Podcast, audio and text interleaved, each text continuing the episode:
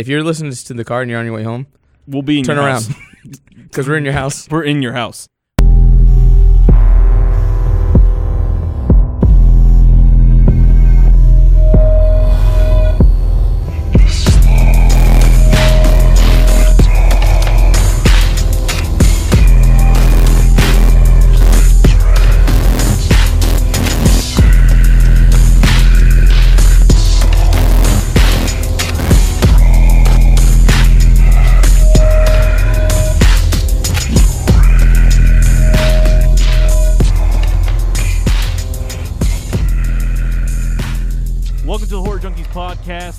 Podcast, where we discuss all things horror. I'm your host, Mike. I'm Pat. I'm Dylan. I'm Jorge. And guys, we're here today with a very special guest. We are interviewing the director from Trench 11, Leo Scherman.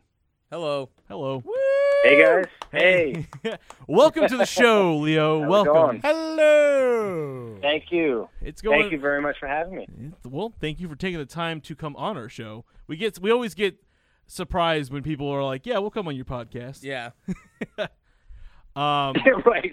Yeah, it's it's pretty funny. Uh, I should add this up already, but anyway, so Trench Eleven. Uh, for those of you who don't know, World War One style movie, horror movie, uh, takes place towards the end of the war, if I'm not mistaken, if I remember my history correct with that time frame. Yep. No, you're right. Yeah, it's right at the end. Yeah. Right at yeah. the end, um, some what, five, a team of six go down, and oh boy, do they have a, a story to tell if they oh, make it, it is out. just so much more than that. You- you- I mean, my God. I mean, you know the door was locked for a reason, right? Yeah, for real. Um, so before we get into the, into your movie, Leo, the one thing we always ask on this show, Patrick, take it away. Top five favorite horror movies. Top five favorite horror movies. You know, my my thing is that it's like if you say top three, top five, or top ten, or top twenty, you always feel like you're leaving someone out. Yeah. So it's So like always true. the worst. You know, right? Like it's so, like you could you could expand or contract, and you're still going to leave someone out. But uh, this is my statement on that. Would not be. This is not what I think are the top five best horror movies. They're my favorites. Yeah. Meaning, you know, these, these are the ones that I can watch over and over and over again. So uh, I would say that my top five are, um, well, I guess chronologically, um, I might I might get this one wrong at the very end there. I would say that Psycho. Okay. Okay. Uh, Alfred I would say Jaws. Great movie. Mhm. Yeah. I would say Jaws. I would say The Exorcist. Great movie. Ooh. I would I would say Alien Okay. And am I got to five? No, that's four. I would four. say You have one more. it, this is where it's bad, but yeah, this is the the toughest sort of. There's another one I want to say, but I'm going to say The Shining because at the end of the day, I you know Of course. I own a Shining poster, and I watch it all the time. I keep a copy you of know, The Shining in my trunk at all times, just in case I'm somewhere and someone's like, "I haven't seen it." I'm like, "You have a spare three hours, That's right. four if you Yeah, want to yeah. do bonus features." Yeah, like uh, that movie is unapologetically should be in everybody's top five, in my opinion, just because of I think all it did. you I mean- know, but I've I've I've heard people argue though, and and and I think somewhat fairly that it's not necessarily that scary. I just find it so entertaining. Yeah. Like, Oh, you know what I mean? Like it's like The Exorcist. Like The Exorcist really scares me. Or to be honest, like this, so the two that I didn't name on there were The Thing and Silence of the Lambs. Mm. Of course. And those movies actually really they they actually arguably scare me more.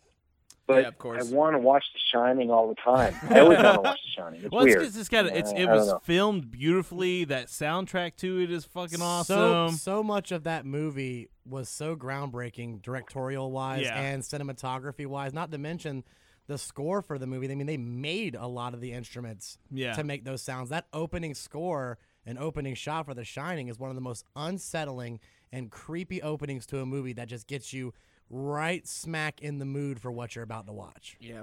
I agree. It's so fucking. I, I couldn't agree more. It's just that whole, just the opening credits and that helicopter shot of the of the VW Beetle. Oh. It's just like, what is going on? And then like, it's who just- made this and why? like, what's happening? It's so weird. And then it's just a wide, Everything about it is so weird. and then it's just a wide-eyed, terrified Shelley Duvall for like two and a half hours.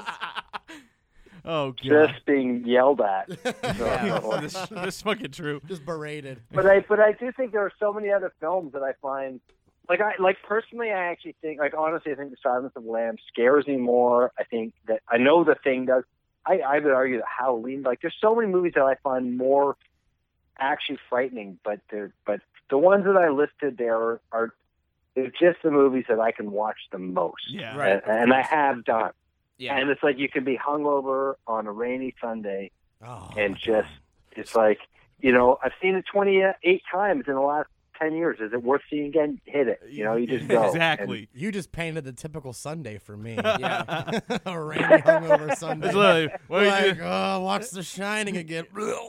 Throwing up, peach rings in hand. Peach rings.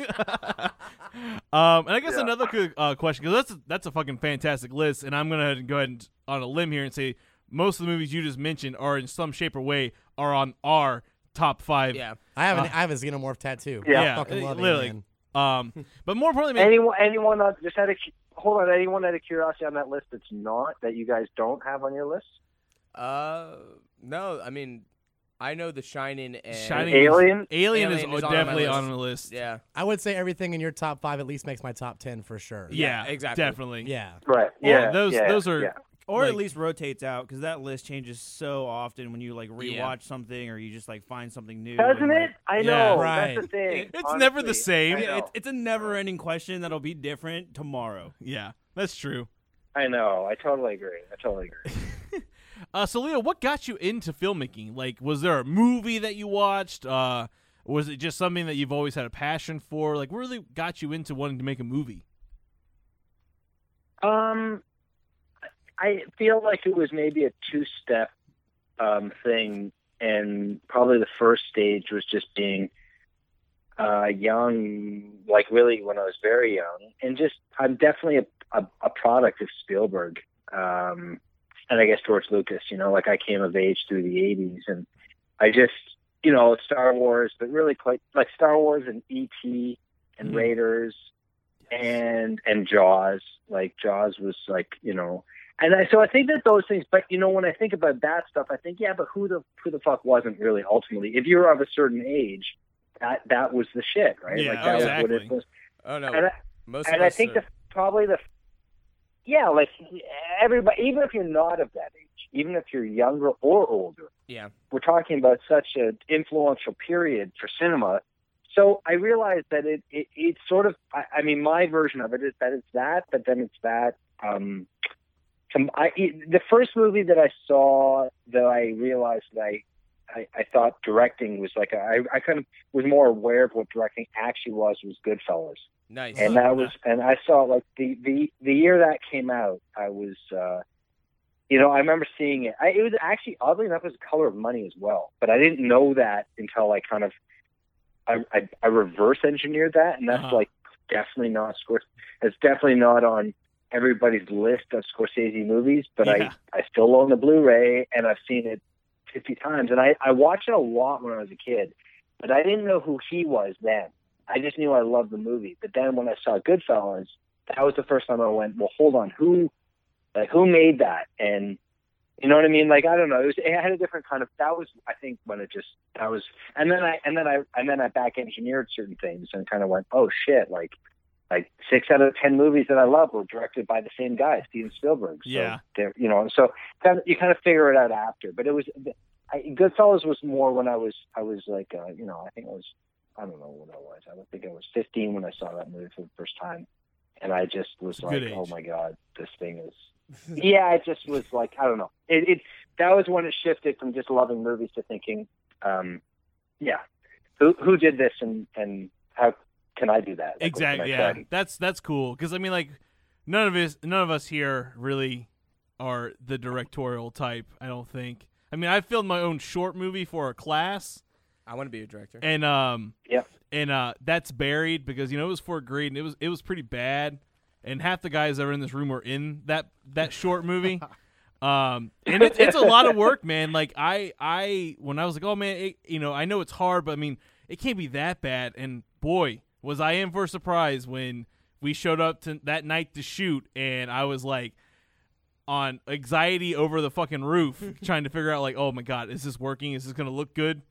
And yeah, I applaud you guys, man. That's crazy. It it takes a lot of work and to really get into that film world and dive into that. Well, it's also trying to get a team of people that have the same vision as you and stuff like Exactly. that, and trying to get people on board. See, that's the hardest part is getting a team to help you out. Because, like, trust me, there are a lot of YouTube videos that I have on private because I am ashamed of them. I remember them. you dark. yeah, YouTube you know what? I think that that's. I think that the uh, the spirit remains regardless. Oh, I, yeah. I, I was I was watching uh, Scorsese actually did a valedictorian speech. You can get it on. You can see it find it on YouTube um, for NYU a couple of years ago. It, I just found it really inspiring because he was still he was you know going on about the fact that he still has nightmares when he's prepping for a shoot, and his nightmares involve him not knowing not knowing how to direct. You know, Yeah. it's like and that's cool. Like just- I'm not sure it ever it sort of ever. and that's cool hearing that from you know it's Martin Scorsese, come on. Come on, like he's he's one of the guys, and like he's you know talking to these people like you know I still get scared Totally. when I make a movie. Yeah, Um, that's like if you hear that from like John Totally. I think the only I think the only guy who doesn't is James Cameron. I think he's like he's confident. He's No, like, I'm gonna break a I- billion. yeah.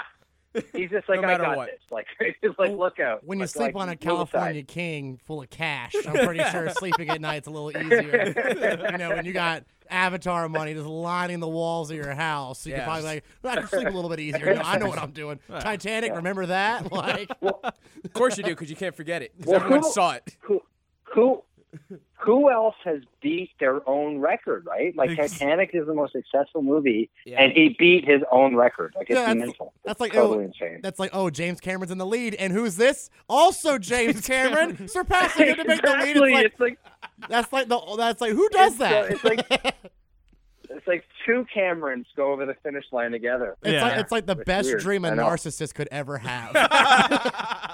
Exactly. exactly. That's why don't Yeah. he gets. That's why I don't think he gets scared. He's just like, oh, I got this. It's I got good." this. Like, oh, But man. uh, going off your love for like Spielberg, and you know, you mentioned how Jaws was like in your top five. If you had the chance to, you know, re- remake a horror movie, which one would it be and why? interesting question. Um, I can tell you, I know what my answer is, but it's it's a hypothetical answer. Okay. It, will- it, will- I don't think it would. I don't think it would ever happen. Um, You never it's know. The Vanishing.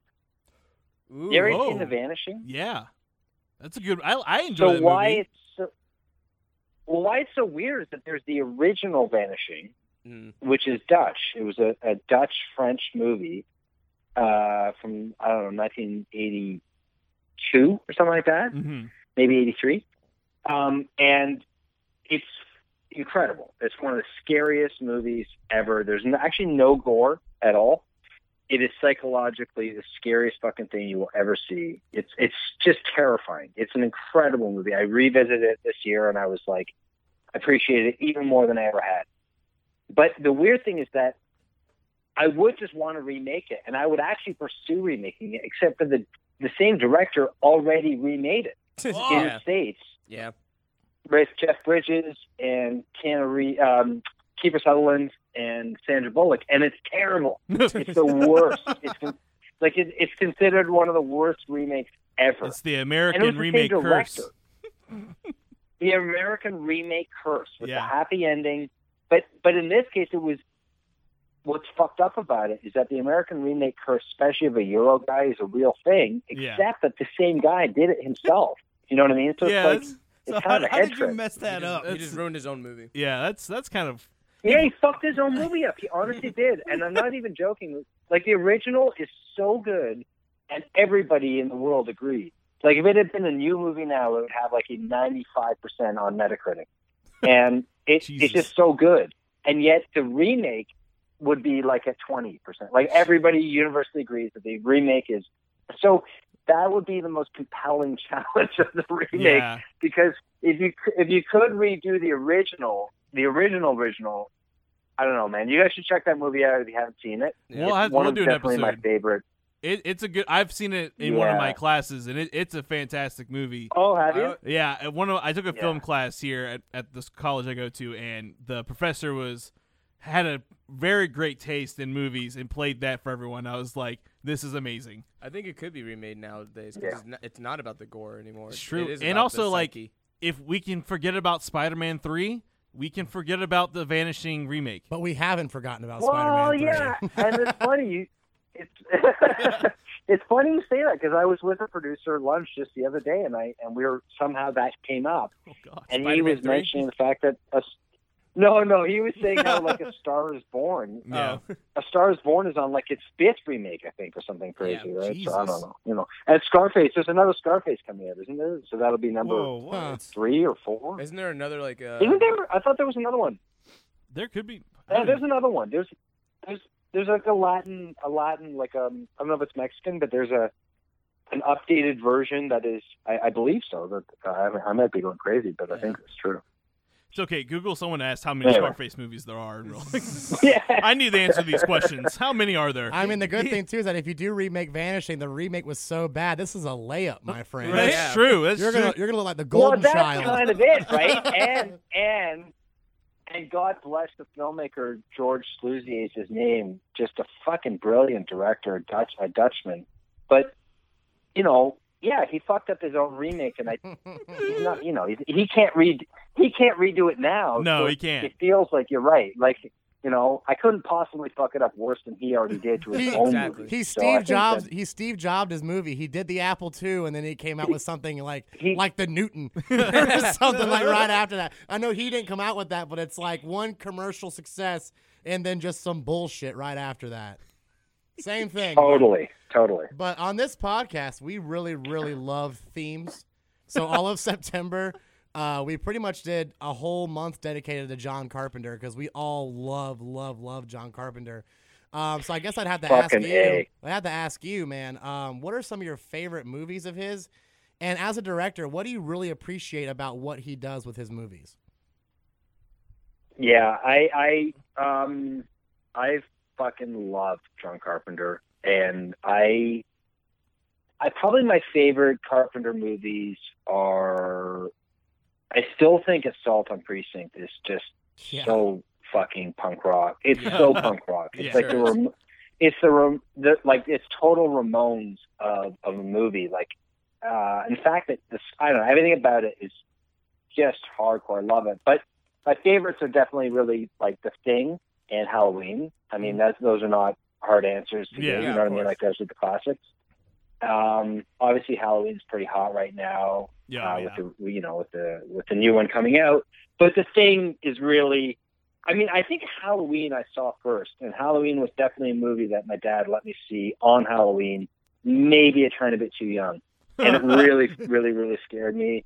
It really scared me, and I actually have rewatched it many times, and I've come to realize, like, especially the first person uh, perspective he takes, like the subjective first person POV yeah. um, it's really it's totally action brilliant um, to be honest because I don't think it was very common. I think a movie uh, there's a movie a British movie a really good one called Peeping Tom that Michael Powell made in the '60s. It ruined his career, but I know that Coppola and Scorsese. No, it did. It literally it literally was like considered so. It's about a serial killer, and he and he films. He has like in this case it's like an old 16 mil Bolex, but he films his killings, and and it, they're sexual. Like he's like he's, he's a nasty fucking killer. And oh God. He's a uh, Michael Tom. Powell, Michael, yeah, it's called Peeping Tom, and Michael Powell had made these really kind of well-known, more like Oscar bait style dramas, and then he went and made this movie, and like they just ran him out of town. Like Britain just shut him down, and Coppola and Scorsese, actually Scorsese's editor Thelma Schoonmaker married him when he was an old man, but they they they all considered Peeping Tom to be one of the you know the great the great great great movies. I only bring it up because uh, when I realized when I was watching Halloween, it's just like he's like that's the only other movie after Peeping Tom that I noticed how much that first person POV. We're now much more used to that stuff, especially Yeah. because of video games. But that Yeah. was that was like really really unique when Carpenter was even using it.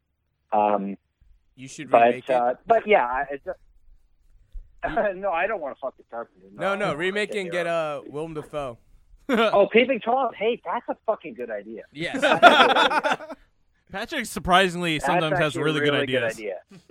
William You Dafoe. know Hollywood. what? That's a really good idea. 'cause- That's a really good idea too, because you can at least update it because of the technology Yeah, shift. Like you can a at s- least offer a different. You know, you can offer a different. You can. It's like a different. um That's actually an awesome idea. Yeah, just you should him- edit this him- part out. Just, Edit- invi- just edit invite us to the premiere, out man. Just invite us to the premiere. That's nobody all we care. Just invite us to the premiere. Let's hang out. That's all. That's it. Yeah, got horror junkies in the credits. That's all we We'll have. just we'll just be we'll just be one long beep for this whole part of the conversation. Yeah. I just want to meet Willem Dafoe. That's a fucking wicked idea, actually. Honestly, it is. Oh yeah. Um, it really is. So that was a long way of saying, but the truth is that the, the thing is is definitely my favorite Carpenter movie, and I think anybody who watches uh, my film Trench Eleven, uh, it's obvious that that you know, like I'm that I'm heavily influenced slash Yeah. you know r- r- ripping from the thing for sure. Oh, yeah. like that's that movie is fucking it's epic, yeah, it- and it, not so many people do it it's anymore. fucking incredible. Yeah, exactly. Can you tell? Well, you know, talking about remakes, it's, it's so sad that the remake of the thing was so lame. I thought. Oh Yeah. yeah. Yeah, Yeah, it was awful. The yeah. prequel. Yeah. And how? Uh. I mean, it was. It was badly made because You- of the CGI and stuff like that, but it, it does line up with the original movie. Yeah, Well, I if you watch the prequel and then watch the original thing, it kind of answers some questions, but not. I mean, it's not good. You, you could it? just read you could just read John Campbell's short story if you want the answers. It's Yeah. like forty pages. like if you want Well, answers. if you really want to get all, yeah, go ahead. no, no, I'm sorry. You go. I'm, I was done. Sorry. I was just gonna say, but if you really want to get all fucked up and keep rolling the ball forward, I just the thing is a remake too, isn't it? From, It like is. didn't Howard It Hawks is, yeah. the first one? Yes, Yeah. it is. Yeah. That's a, that's like one of the Yeah. few good ones Yeah. I, I would probably say it's the best remake ever. ever. Literally, yeah. Yeah. It, it is. I agree with that. But uh, for our listeners that Yeah, you seen- think? Yeah. Yeah, no, I de- no, I for, when it comes to remakes, the thing is probably one of the best remakes out there, just because it takes. Uh, I just I, I lost my train of thought there, but it's it it's it's black and white, fantastic for the original, but the use of practical effects really sells the thing, and I think that's what makes it more terrifying is the use of practical effects. Watching the doctor get his hands bitten off by an admin, that's pretty fucking wild. Like, Yeah, and not to mention the. Oh the- yeah. The, the, well, I, I when I and when I was prepping my film, when I was trying to you know think about how to actually make it, I would say the thing was maybe that and Alien, just because of its the way the slow burn works. But really, the thing was like when I when I reached out to my effects designer, uh, his name is Francois Dagenais, and um, that was literally that was my reference was Rob Bottin's work. You know, I just said, hey, like, is there any universe that we can play in the same sandbox as what Rob Bottin achieved for the thing? And and and Francois definitely knew, you know, like he knew exactly what I was talking about and keyed in on that. Because yeah, I think the thing is totally a masterpiece. I think it's Yeah. incredible. Yeah. definitely. I think it's I think it's I think I think the fucking score, I think the effects, I think the mood. I'm Mm-hmm. also Canadian, so the whole so the whole snow thing is just like right up my alley, you know, like that whole opener I'm like, yes. Yeah, they, Yeah. they- they, I- filmed I- it in British Columbia, know. Canada, like the the snowfall capital did. of North America. Yeah, it's uh, That's right. On like I think on a gla- on a glacier, I think up there. But Yeah, yeah, yeah, it's- it's It was filmed. Yeah, the the snow outside parts were filmed in Canada, and everything else was filmed on like six different lots in L.A. yeah, and it was like Oh, is that right? All Yeah, the, yeah. All the interiors. Yeah, the interiors were Mhm. filmed in like inside studio houses uh in LA and they had the fucking like temperature cranked down Yeah, to really like, get that cold degrees, yeah, to yeah. get that cold feeling in there. Cuz they oh, didn't they did cool it down. Yeah, cuz they didn't have the budget Yeah. I think the film the interiors there, so they did it in uh LA instead. It was cheaper. Yeah, one thing I really love about like Trench Eleven and the thing that I could really compare would be that this sense of paranoia when the shit really starts to hit the fan from start to finish. I mean, the thing I rewatched it today for like the nine hundred thousandth time. And really, like when they find out what the fuck's going on, it's nonstop paranoia. You can't trust anyone. And I found that in Trench 11, it's almost a little, it's the same level of isolation, whether you're in Antarctica or hundreds of feet below the ground in the middle of the Argonne forest. where no, where that that that freaky Englishman said people were coming, but we all knew no one was coming. that tunneler knew exactly that what was up. So yeah, I feel like that really Yeah. the sense of paranoia was really really palpable and just awesome.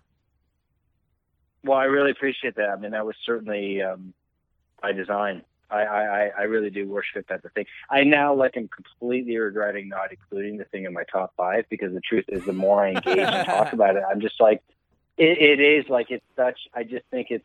I just everything about that movie. I really do think it's a masterpiece. And I, I, you know what's so fascinating too is that I, I, you know, correct me if I'm wrong. You guys sound like you know more, but I don't think it was that well received when it came out. Right? Yeah, it wasn't at all. I don't think it was. No. Uh, thanks to your buddy Um, Spielberg. And I think it yeah, was. thanks I, to I, Spielberg. Yeah, yeah, it was because of ET. Is that what the Yep. yeah. No, Yep. no. Apparently, no one wanted to watch an alien assimilate with other dogs and become a horrific gore Yeah. fest beast monster. They wanted to see a little one, Yeah. little alien hanging out with Drew Barrymore. hey, Yeah. hey, you But better also- be careful. Jake is pissed off somewhere right now. Yeah, the thing is too is like You it, know it what, came out in the summer. It, but who? Yeah, like that's. What, I always wonder about those theories because I have to say, like, I I, I get that, but it, it feels really just like you know what? Sometimes good movies come out and they take a little time to get going, and other times you know, like I'm not going to name names, but every year there's some there's about three horror movies that come out, and everybody's like, "Oh my god, it's a fucking masterpiece, and it's fucking incredible." And you know what? You watch it five years later, and you're like, "I don't give a fuck." And it can you just yeah, name one? Can right? you just name one. You gotta name one, man. I gotta know.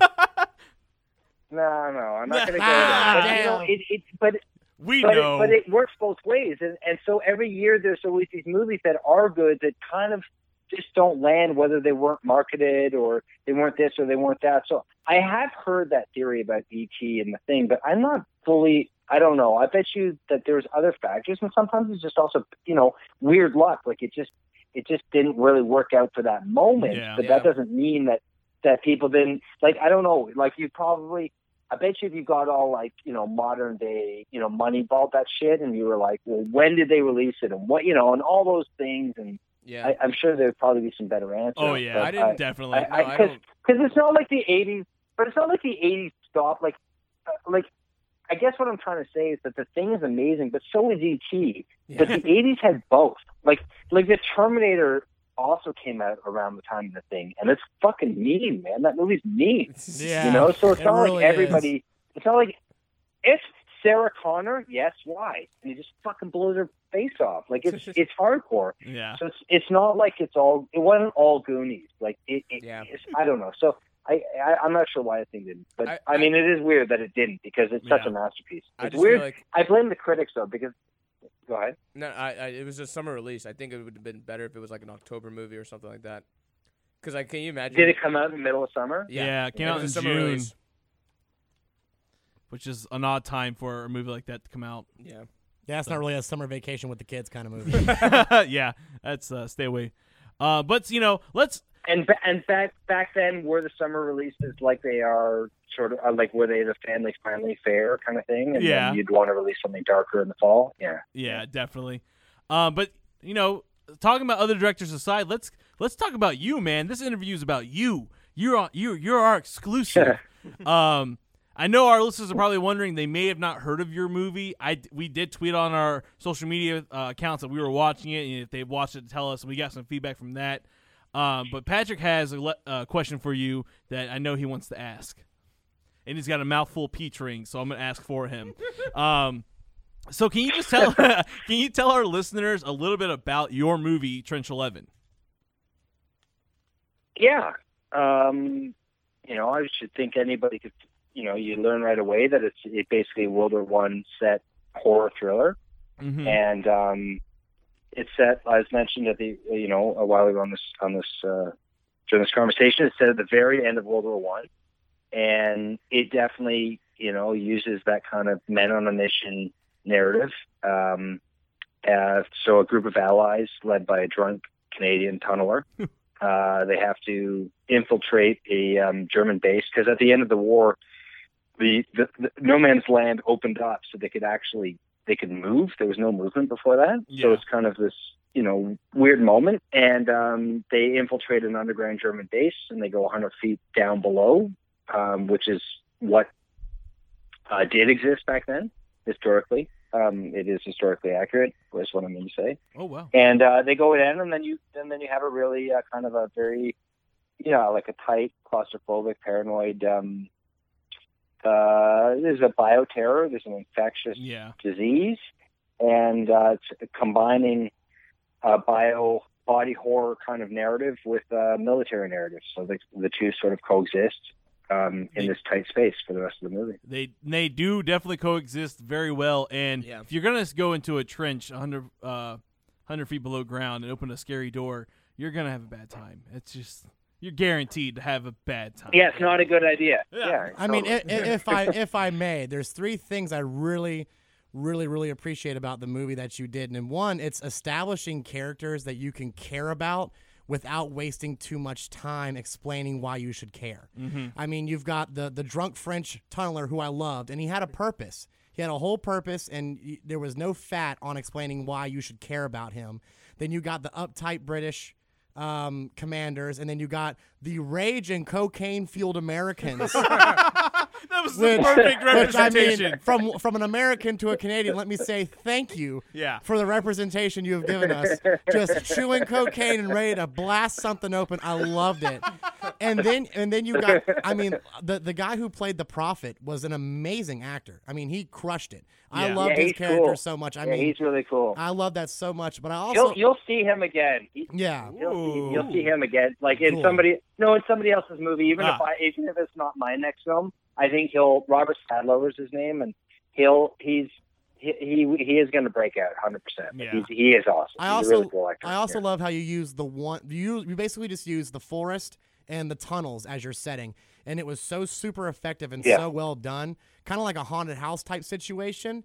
Um, It is totally a haunted Yeah, house. I That's definitely picked up that vibe. Yeah. Yeah. and and then um the the use of how big chemical warfare was in World War One. Yeah. I kind of guessed that was what it was going to be, but it was so like, well, it's because I I already knew that, and it's so well, it's so well like put into the story that this could be something based on some sort of like crazy German weirdo friggin' biological bullshit that's gonna fucking go down. Like, oh, that's not mustard gas; it's real fucked up virus things, and it's Worms. It was so great. I loved it personally. Yeah, it was. Oh, thank you. I appreciate that. Yeah, well, I- you know what? That that whole that whole element of it was was um, really just came out of trying to research the history. So, it, it, as much as the movie is obviously not you know a documentary, um, it, we we we really did try. When I say we, I mean myself and my whole team, and um, especially my co-writer Matt Booi is his name, and like he had made all these documentaries on World War One, and he actually traveled for a documentary for a British documentary. He'd gone to the underground, the existing underground tunnels in Europe, and so we're always trying to say like, could could this?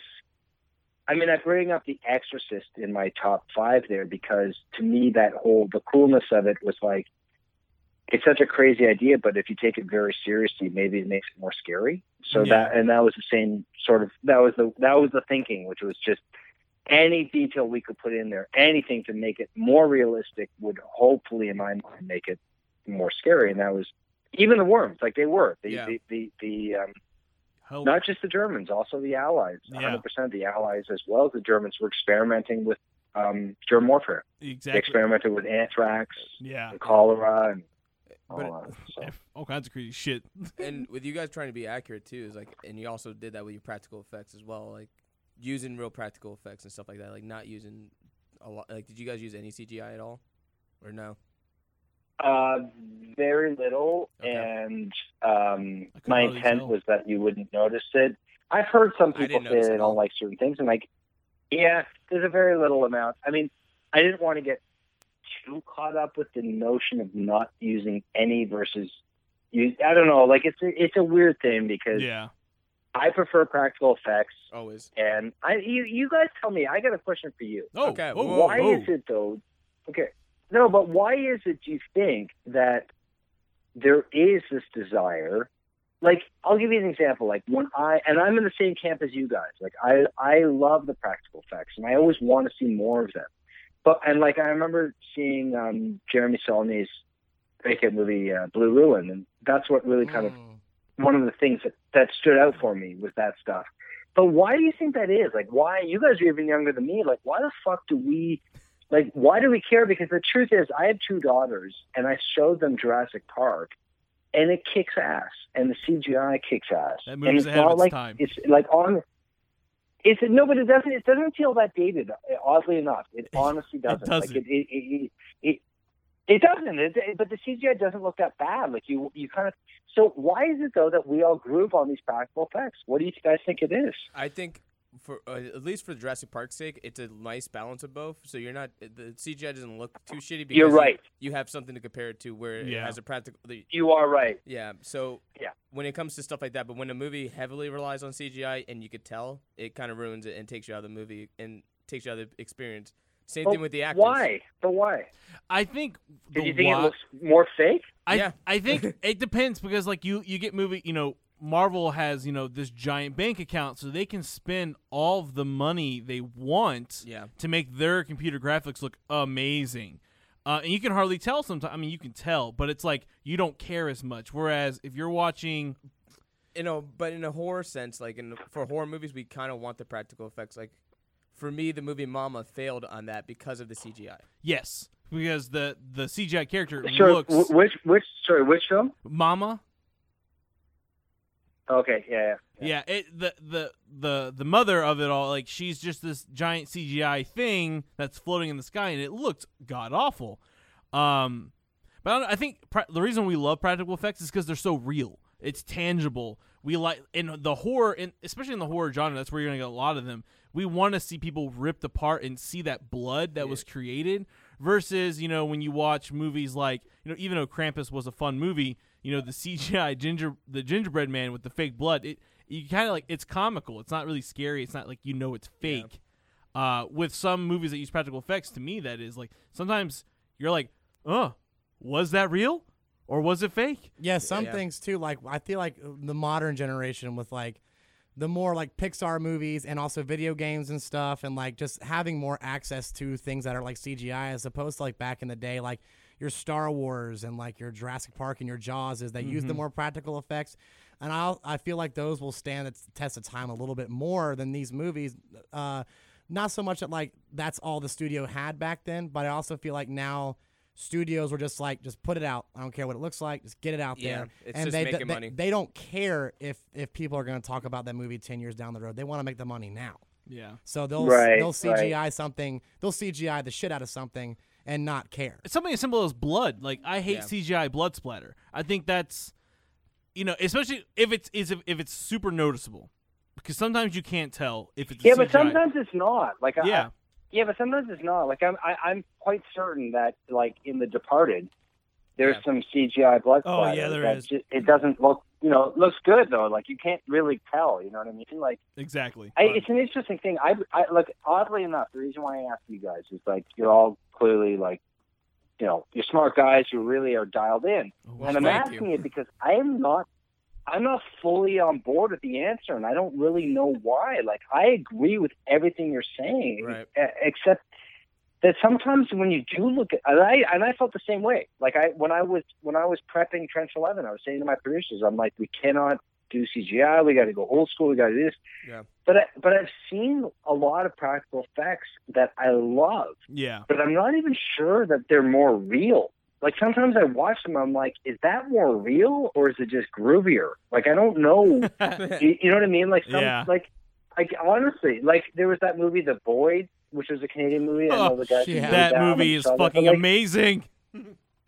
right? But like, it's not necessarily more real. It's Yeah. not like it's not like you're looking at the practical effects and saying, "Oh, that that you know." It's I, there's something else, and I'm not exactly sure. Like, Right. but I really, uh, all I'm trying to say is I fully agree. I just I'm just curious. Like I just don't really I know. think if you're gonna I do- find it really I- interesting. I think if you're gonna do one or the other, you just gotta do it well. Yeah, I Like, agree. Not every Right, not right, everyone's gonna right. be as good as John Carpenter when it comes to doing practical effects, just because the man just a Right. thousand percent knows what he's doing. So I guess it depends on who's directing Right. it, the vision, and just the overall work ethic. On are you gonna? It's like are you gonna do a, a good mix of both to where you're not blowing all your budget on one or the other. Yeah. Yeah. And then that way, the budget you do spend on your CGI, you make sure it looks damn good. Because some people, like I said, it, No, I think you just yeah.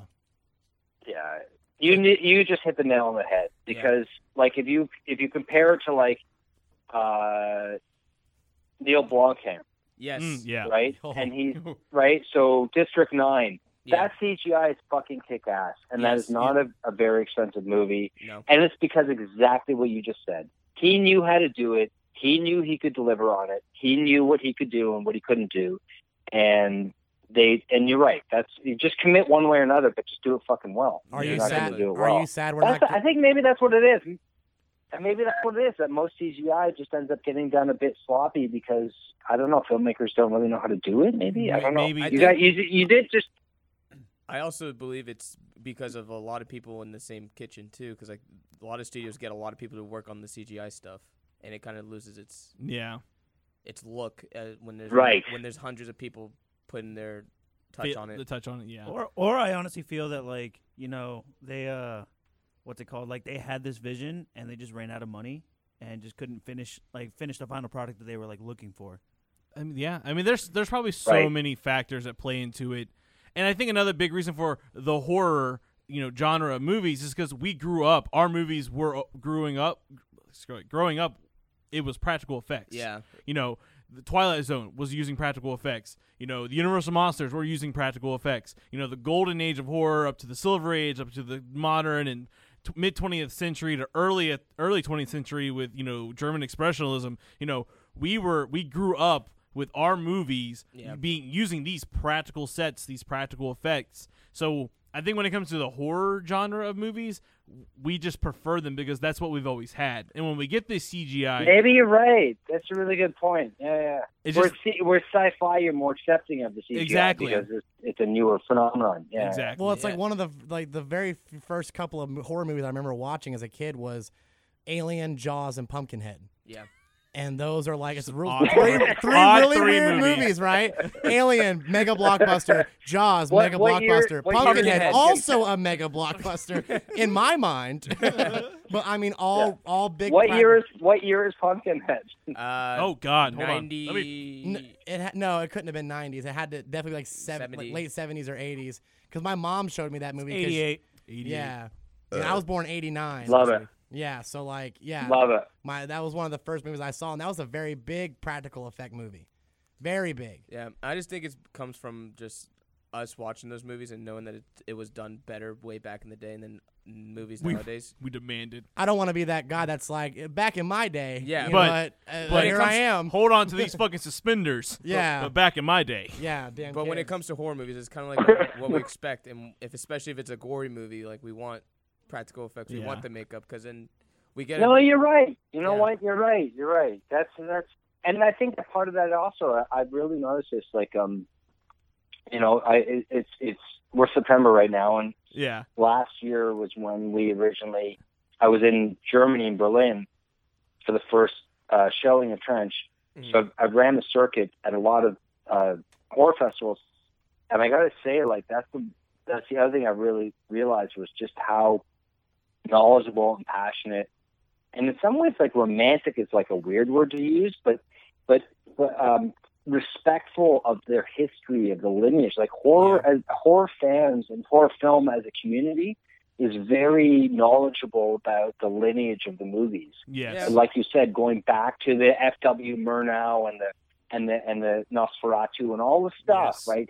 Like people know much more so than people who are fans of like you know cool dramas. Yeah. And yeah. it's it, and I think you're probably right. I think I think you're right. I think that there is something to do with that, which is knowing. Um, yes, it's it's that you've you, you've always always seen it that way. and Yeah. Suddenly to change it, We you don't, know. we don't, we don't like There's got to be change, some good it. horror movies. no, but there's got to be some good horror movies that have changed it. There has to be some. Oh, yeah, I- there's I- definitely I, some. I mean, I can't.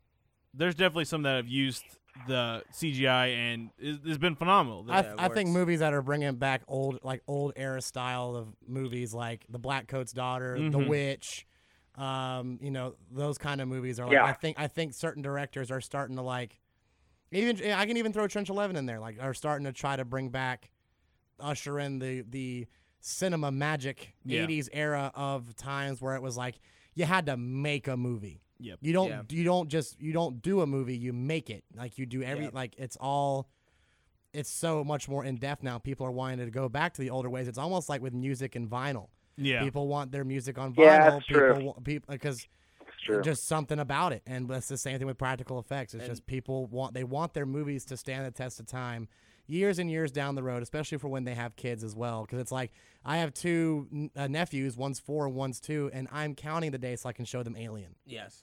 And Show just- 'em now. uh, no, no, no, dude, no, no, I can't. He saw he saw a little bit of the new It, and he won't go near drains.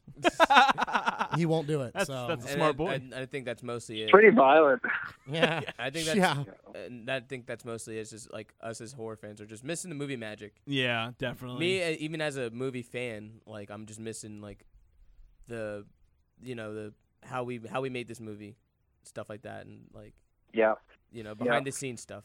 But like speaking about the horror genre, um, typically when you think about horror movies, there's not really a lot of war movies in the in the world. Uh, You know, you have Frankenstein's Army, Yeah. you have you know Trench Eleven, you have God, what's another one? Overlord's coming out. You got Overlord coming out, which I, Overlord is the big one coming out. Which Yeah. I, I have a Sure. feeling I'm going to be watching Overlord going, "Mm, Trench 11 did it better. I, can see, I can just see, I can Yeah, just see right. it. Yeah. I can just see it because I've actually read a couple. I read a couple of reviews on uh, about Overlord, and a lot of people are like, "It's good," but then meh. Eh. So I'm like, I don't know what to expect, but I feel like you know, two different in different war eras, different different things. yeah. But I think it's definitely a really neat premise to take. But like speaking about that, like you know, with like war movies being such a small part of the horror community, it was really like watching Trench Eleven. I'm sure this was you know same around the table. It was really rejuvenating to get like this story, and it's it was it, in its originality in itself, um, because it's different. We don't get these types of horror movies, so. Um, I really enjoyed that, and I applaud you for giving us that story. But do you think like horror and war uh, go together well, like when it comes to movies? I uh, I totally do. I mean, I appreciate the you know the kind words. I I mean, I honestly I I can only speak from my own personal take on things, but I I know some people out there in the world don't really know why you would make a horror movie of war because their argument is that war is already you know horrific enough. Yeah. Whereas I really don't, I really don't get that. I really, really don't. And and I would extend the references to. I would consider personally um, a movie like Apocalypse Now. I think is almost like a horror movie. So as much as it's not, you know, like there's no, there's no overtly, uh, there's nothing to make it a horror. But if you look at it tonally, it's very much a war is hell approach. Like it is a surreal, hellish, dark place.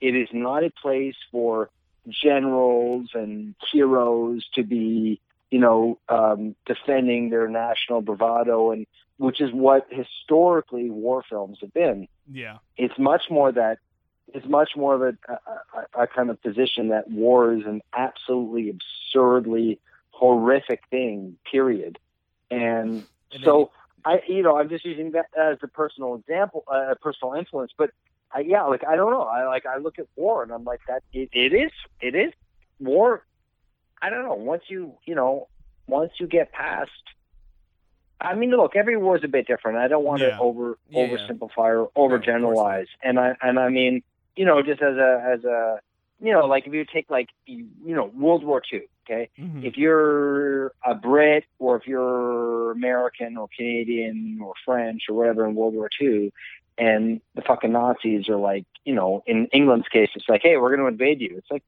fuck you, we're going to war with you Yeah. and so you get it. You're like, well, that's a war movie. It's like, go fuck off. We're gonna Yeah. go fight your fucking ass and Yeah. fuck Exactly. you.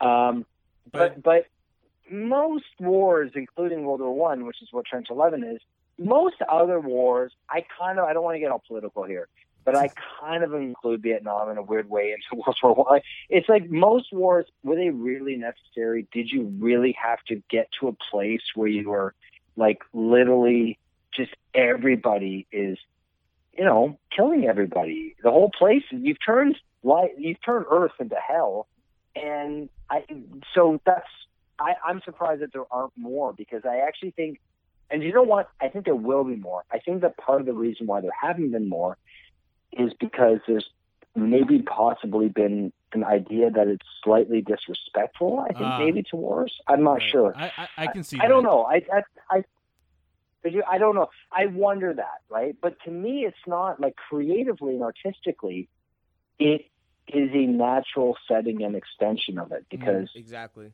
Horror using a war as a horror is setting. always about yeah, like what's worse? Like what could be worse? And honestly, Right. being Like, you know, in, in this specific case, like you know, you have a you have an infectious disease that will kill you, and you're surrounded by people who, if they're with the infection, will kill you, and if they're not with the infection, they'll kill you. Yeah. I don't know. Like it's like that's uh, yeah, that to me is hell. Like it's like I, I don't know what's scarier. So, but yeah. exactly. it, it- so I'm very pro. I'm very pro it, and I don't. I, I, I think they're. I think it's a very interesting area to explore. There was a really amazing short film, a French short film that was licensed by Rod Serling. I think it played possibly as the final Twilight Zone for not ever. I want to say ever, but I don't know if that makes any sense. But it was definitely like way late in the Twilight Zone's broadcast run. I know it was the season finale of one season, and I believe possibly because they ran out of money. But this movie, um, I'm going to look it up before I flake out too much here on the on the on the cast here. So I'll make sure I'll, I'll look it up and continue talking. But it was a, uh, it was it's called um, an occurrence, something like an occurrence at Owl Creek Bridge or something like that. Um, but it it was uh, based on actually an American uh, short story and uh, written, and it's a Civil War setting. Oh wow. And uh, yeah, it's uh, it's called An Occurrence at Owl Creek Bridge, and it's written by an American writer named Ambrose Bierce, and he wrote it in like you know I don't know what he wrote. He wrote in 1890 Whoa. and it's an American a Civil War setting.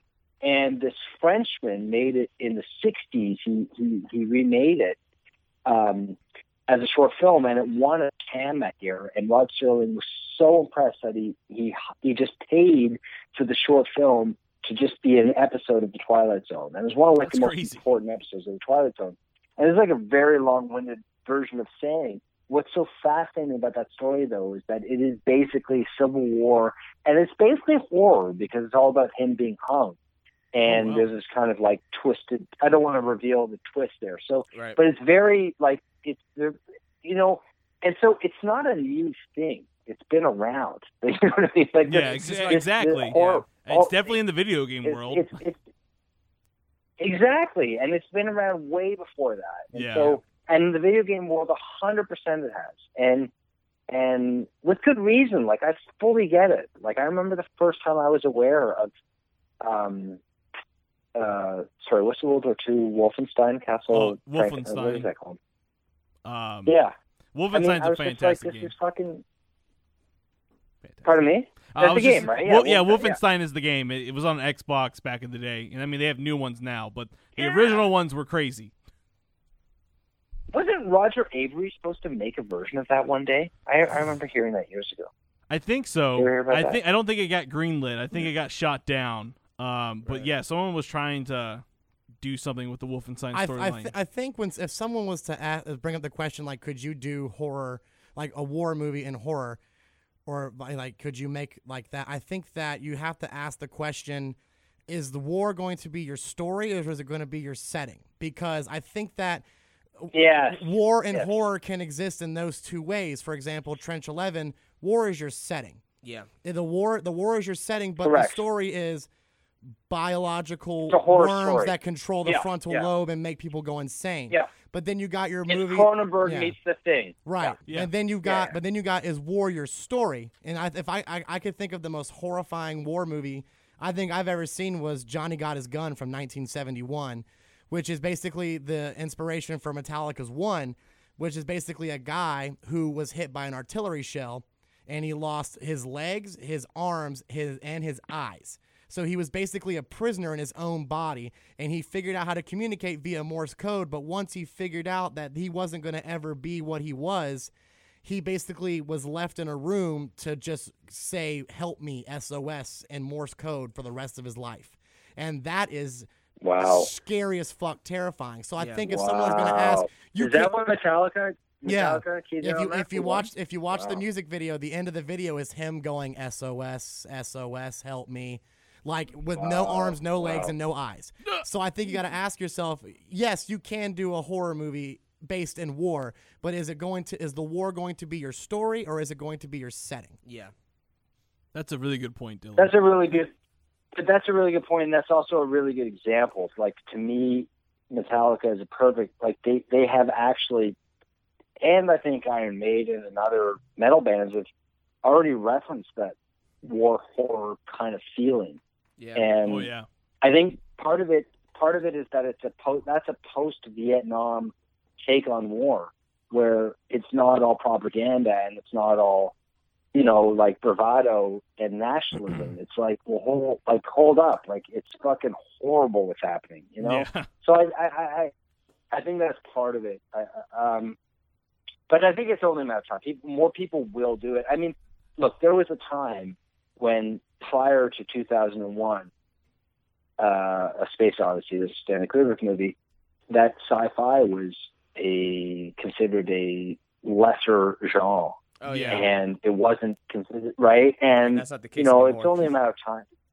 Well, obviously not, right? So then that movie comes out, and then everyone at first shits on it, of course, and then they're like, "Well, wait a second, maybe it's good. Could it be art? Oh, actually, it is art." And now sci-fi, obviously, is like a very, you know, like it is what it is. And and and even you know, I think even a movie like the like like Alien or The Thing, it's still the idea that anybody really wanted to fully embrace these movies. They're monster movies, right? Yeah. And monster movies were supposed to they were supposed to be for B movies. They're supposed to be for teens and you know for making out and whatever. Like they're not supposed to be high art. Yeah. Uh, so I, I, I do think to some degree, I'm not trying to say this. Certainly not about my own film, Trench Eleven, but I, but there is, and I, I have heard this a lot um, doing the circuit now, and I, there is a weird thing with the war horror thing where like people, there's a lot of people that think it shouldn't be done, Mm. and I very much disagree. I think it's an I- I- artistic expression, No, there's so much story. and I think it's very. There is. I think it's very intuitive. I think that, that that comment was very accurate, which is you do have to know whether it's your setting or your narrative. I think that's Yeah. really true. But I, I do think that there'll be more. I do. And then and then a Kubrick or somebody, you know, some new you know, kid out there will make a, a film that that then suddenly everyone will say, "Oh yeah, you know, that's Yeah. that's a great genre." You know, like that's it's gonna know. it will happen one day. I mean, Trench Eleven is definitely putting its foot out there, and I mean, we've been I've been telling everyone I know to watch it. Um, I have a lot of friends. Actually, we have two friends up in Canada. Uh, uh, that run a podcast, and I've been talking to them like, you guys need to watch this movie. It's freaking fantastic. Uh, and they watched. I think one of them watched it the other day, and they were just like, dude, wow, like this was crazy. I loved it. Where are they? Where are they? Uh, Where are they based? they are in Toronto. Nice one. Yeah, that's where I think that's where Lou Yeah, Lou. I know Patrick lives in, in Toronto. I don't know if Lou lives in Toronto or if he lives outside Toronto. I can't remember where they live. But Answer our questions, Pat. Same thing. yes, same thing. Uh, It's Canada. Yeah. but then I mean, I guess like We're all Leaf fans. yeah, yeah, exactly. Yeah. You mentioned Cronenberg, and we know that you've actually got to work underneath Cronenberg. How was that? Like, can you kind of like, like go into the like, working under? I mean, someone as Cronenberg, that's crazy. Yeah, it was. Uh, you know, I. I mean, honestly, when I look back on it, it's just a piece of good fortune because I was, I was a young guy out of school and I was PAing, and Toronto um, is a pretty big production center for both Canadian but mostly for American um, projects up here because of the dollar and you know the budgets and all that stuff. Yeah. So uh, I was I was fortunate enough at the time that I was I was trying to um, you know really just trying to get going and work and just have a job. And I was what's called a training AD here. I think in the states that um, you're basically a PA in the states, and then you can become like a second second. I think it was just a trainee, a DGA trainee. But I was the equivalent of that here Okay. and uh, I I happened to be fortunate enough to get in with a, a group of a, a- an assistant directing team uh, led by a guy named Walter Gasparovic, who you know I worked on a couple really shitty uh, MOWs with him, and uh, we got along. You know, we worked really well together, and then he he he was doing those shitty MOWs in between doing really good movies, and I, in my case, I was just new Yeah. and and then he and then he land, he landed David's uh, movie eXistenZ, um, and uh, you know I got a call saying, "Do you want to come and work on it?" And I, of course I did. So Oh, yeah, I, I, you know, I tried to make the most. Yeah, and I just try to make the most of it because I was I was I'm a huge David Cronenberg fan for two reasons. One is I just think that as a horror fan, um, you know, everything from Scanners and Rabid and The Fly. I mean, you know, some of his modern later stuff is his crime stuff has been like incredible. But really, like when you look those early, those late seventies, that late seventies, early eighties period for horror with Cronenberg, the Yeah. guy was on fire. yeah. He, he And, could do no um, wrong. No, he was on fire. So I was totally, you know, juiced into that. So I was, but also double doubled up on that. The fact that I was a Canadian, just as a Canadian, I think you're just, you know, he's he's, you know, it's a smaller country and we have fewer um, role models and fewer idols. And Yeah. I think that you know he, it's hard to kind of express that, but like he's he's he's so much bigger here. Uh, respect, you know, perspe- in perspective to what um, like there's not that many role models. So to Yeah. him, he's just larger than life. So so I sucked it. I, I you know I, I I made it work, and I I learned everything I could from him, and I I, I became friends with him, and um, he's a very honest person. He's very kind, um, very kind, uh, generous guy, but he's also very honest, which I think is really good Yeah. and you know like i showed him my first early work back then and you know he was very very quick to tell me what was not good about it I mean, hey, that was that's the the best kind of criticism, pretty honestly. painful but yeah exactly it was like at the time i'm like that fucking guy what the fuck you know and then like within a couple hours you're like oh shit you know and and and I certainly when i look back now i'm like well of course that's what that's what you that's what you want you know Yeah. if you really want to help somebody you just you know You got to try and be be with positive him. be honest Yeah. Exactly. Exactly. So, and he's very much like that. So, I, I, the biggest thing for me was more just that, and I've stayed in touch with him, and he's he's remained a mentor, and he he actually offered up some really productive notes on an earlier draft of Trench Eleven. Hell yeah. awesome. and he had some really positive, he had some really positive, um, uh, just uh, conversations with me in terms of like just stuff to think about, and as a director, and how to you know how to approach the material and all that kind of stuff. But when I look back, I think the most important thing was just um, humanizing the guy and just seeing, you know, he's just a dude and Yeah. he's doing his thing and exactly. you know, and like all that kind of stuff. Like you just, yeah, I think that's that's important because I think it's easy to just. I think I remember. I, remember. Um, Roberto Benigni is that who did um, the shit? Life, life, life is beautiful. Is that it? The Holocaust clown movie. yeah, yeah. Oh, yeah. um, Yeah. He's an Italian Italian filmmaker. He's kind of not big right now, right? But he was. Like I Mhm. mean, he was huge. I but I remember he he I think it was him that he said he was he was he the first time he came to Toronto was like I think on the press junket for Life is Beautiful, probably for Tim, and he'd never been to Toronto. And I think it was him who said that like he go he, you know he was at Pearson Airport and he was terrified of what the city was going to be for him, and it was because he was a huge Cronenberg fan Right. and all he knew about Toronto was what David had created. You know what I mean? And David had created this insanely fucked up, crazy, scary world. So, yeah. and I kind of always remembered that because I remember when I heard that, and I was like, I could see that's how I felt about David until I got to work with him. You know, and so just seeing him do his thing, it helped. It helped us. You know, all those things help. It Yeah. helps. That's that's so cool. I mean, the work underneath someone as Cronenberg. Um, that's that's pretty fucking awesome. I mean, that's a great mentor to have. His movies are awesome. Um, I watch them quite often. I'm a big Cronenberg fan. Um, but that, like I said, that's just a, that's just an awesome, lucky experience to really get that call and, Yeah. and just get to work underneath someone. Um, but I mean, man, that's kind of we kind of went through all our questions. Yeah. This has been a fun time.